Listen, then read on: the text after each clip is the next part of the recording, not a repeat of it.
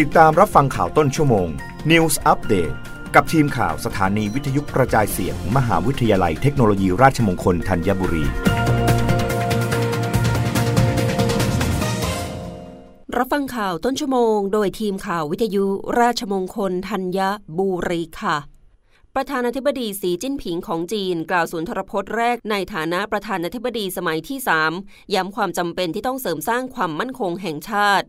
นายสีจิ้นผิง ประธานาธิบดีของจีนวัย 69 ปี ได้กล่าวปิดการประชุมสภาประชาชนแห่งชาติจีน ที่มหาศาลาประชาชนในกรุงปักกิ่ง โดยขอบคุณผู้แทนหลายพันคนที่เห็นชอบเมื่อสัปดาห์ก่อน ให้ได้ดำรงตำแหน่งสมัยที่ 3 วาระ 5 ปี ด้วยการประกาศว่าจะยึดความต้องการของประเทศเป็นภารกิจ และประโยชน์ของประชาชนเป็นมาตรวัดความสำเร็จ พร้อมกับย้ำว่าความมั่นคง คือรากฐานของการพัฒนา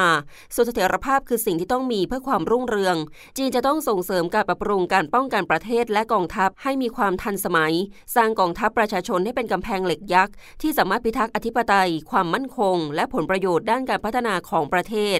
ทางนี้ในสีจิ้นผิงยังได้เรียกร้องให้มีเสถียรภาพที่แข็งแกร่งในฮ่องกงและมีการรวมชาติกับไต้หวัน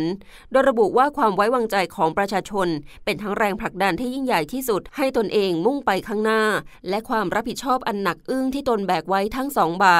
การคืนชีวิตใหม่ที่ยิ่งใหญ่ให้แก่ประเทศจีนได้เข้าสู่กระบวนการครั้งประวัติศาสตร์ที่ไม่สามารถย้อนกลับได้อีกแล้ว รับฟังข่าวครั้งต่อไปได้ในวันพรุ่งนี้เวลา 8นาฬิกา โดยทีมข่าววิทยุราชมงคลธัญบุรีค่ะ รับฟังข่าวต้นชั่วโมง News อัปเดตครั้งต่อไป